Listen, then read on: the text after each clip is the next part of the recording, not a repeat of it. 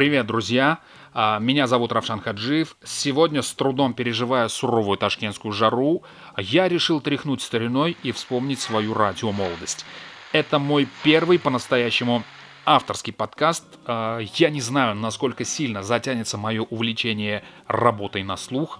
А, Мне, избалованному картинкой блогеру, непросто, но я попробую. Однажды студент, который хотел поработать на радио, застрял в эфире на долгие годы, поэтому давайте просто жить сегодняшним днем. Последние три года я получаю удовольствие от охоты на вкусное и красивое. А, Мне приятно, что некоторые из вас любят наблюдать за этим на YouTube, поэтому я не хочу что-то менять. И тут я буду о еде. Свой первый эпизод я, конечно, хочу посвятить плову. Ну еще бы, я же патриот. Плов – удивительное блюдо. Невероятно популярное, вкусное и красивое. Блюдо поистине уникальное, продукты при приготовлении которого проходят через несколько видов термической обработки, и все это не покидая одного казана. Сначала мы жарим, затем тушим, варим и, наконец, пропариваем. Я а, не собираюсь рассказывать историю плова в этом выпуске. Я поговорю о нюансах и лайфхаках, которые, возможно, повысят ваше мастерство. Если вы слушаете утром или вечером, если вы в машине едете на дачу, если вы решились научиться готовить плов по-настоящему, то делайте громче. Пользы будет предостаточно. На нашей планете огромное количество мужиков, которые готовят лучший плов на свете. Откройте Инстаграм и пройдите по хэштегу плов. Чего вы там только не увидите. Вместе с тем, есть люди, для которых готовка плова – целый ритуал. Если в душе вы узбек, если пайшамба – четверг, для вас это прежде всего плов, то готовьтесь к этому заранее. Не стесняйтесь. Подготовьте морковь в среду вечером. Вот прям возьмите в среду и накрошите. Именно накрошите, а не натрите на терке. Терка – это концерт под фанеру. Оставим Леонтьеву. Нарезанная заранее морковь неизбежно подсушится за несколько часов, и тонкая пленочка-корочка на ломтиках сыграет очень важную роль. Во-первых, она закроет соки внутри, а во-вторых, ломтики станут эластичными и легко перенесут долгое томление в зирваке. Ведь самые лучшие мужики знают, чем дольше томится зирвак, тем круче будет плов. Крошите морковь смело и не паникуя. Пусть ломтики будут покрепче.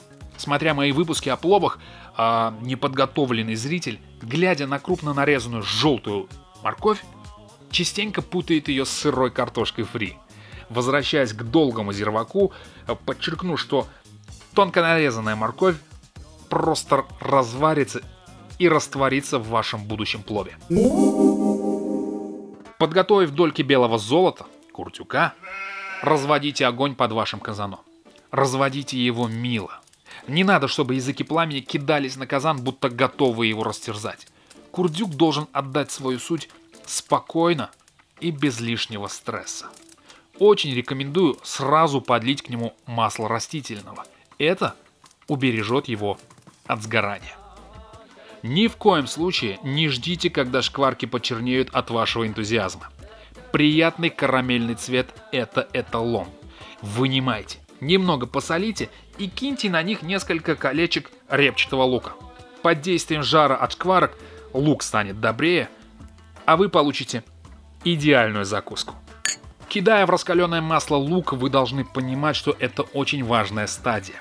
Лук и степень его прожарки – это не только вкус, но и цвет вашего плова. За луком пойдет мясо. Его нужно хорошо прожарить, поэтому рассчитайте все таким образом, чтобы и лук, и мясо подошли к готовности принять морковь синхронно. Мясо. Почему важно хорошенько прожарить мясо вне зависимости от того, какими кусками вы его отправили в казан? Каждый кусочек мяса нужно запечатать, закрыть. Если вы этого не сделаете, Очень скоро на поверхности своего зирвака вы обнаружите серого цвета пену. Оно вам надо? Мы ж тут с вами эстеты. Соль. Еще один очень мощный рычаг. От характера ее применения тоже зависит многое. Некоторые ошпазы-фанаты, фанаты сладкой морковки, солят свой зирвак на очень интересный манер. Приподняв слой моркови у стены казана, они отправляют соль прямо вглубь, сводя к минимуму ее контакт с морковкой. Как правило, делают они это в нескольких местах казана, чтобы посолить равномерно. Ее Величество – вода. В плове, друзья, именно так, потому что именно вода решает, что вы будете кушать в итоге. Плов или мостову. Это такой супчик с рисом. Очень вкусный и крутой, очень мной любимый, но все же не плов. Наверное, э, слепо следовать классическим пропорциям в наши дни тоже не идеальный вариант. Все до самых мелочей очень индивидуально. Говорить о пальцах в качестве измерительного прибора уровня воды в зерваке – затея в наши дни очень сомнительная. У меня, к примеру, пальцы не самые толстые, но точно гораздо крупнее, чем у некоторых. Я, например, добавляю воды в казан с учетом того, что мой зирвак точно будет медленно кипеть не менее двух часов, и что я обычно не добавляю воду после укладки риса. Да, я такой, но об этом тоже позже. Чеснок. Ох, здесь несколько лагерей. Есть люди, которые его ненавидят. Есть люди, которые его любят, а есть люди, которые по 6 головок отправляют в казан с килограммовым пловом. Чеснок штука агрессивная, зубастая. Забывать об этом, конечно, нельзя. Перегибать с ним – это показывать свое неуважение к окружающим. Есть отличный прием. Хорошо срежьте корни головки. Настолько хорошо, чтобы был виден срез каждого зубчика.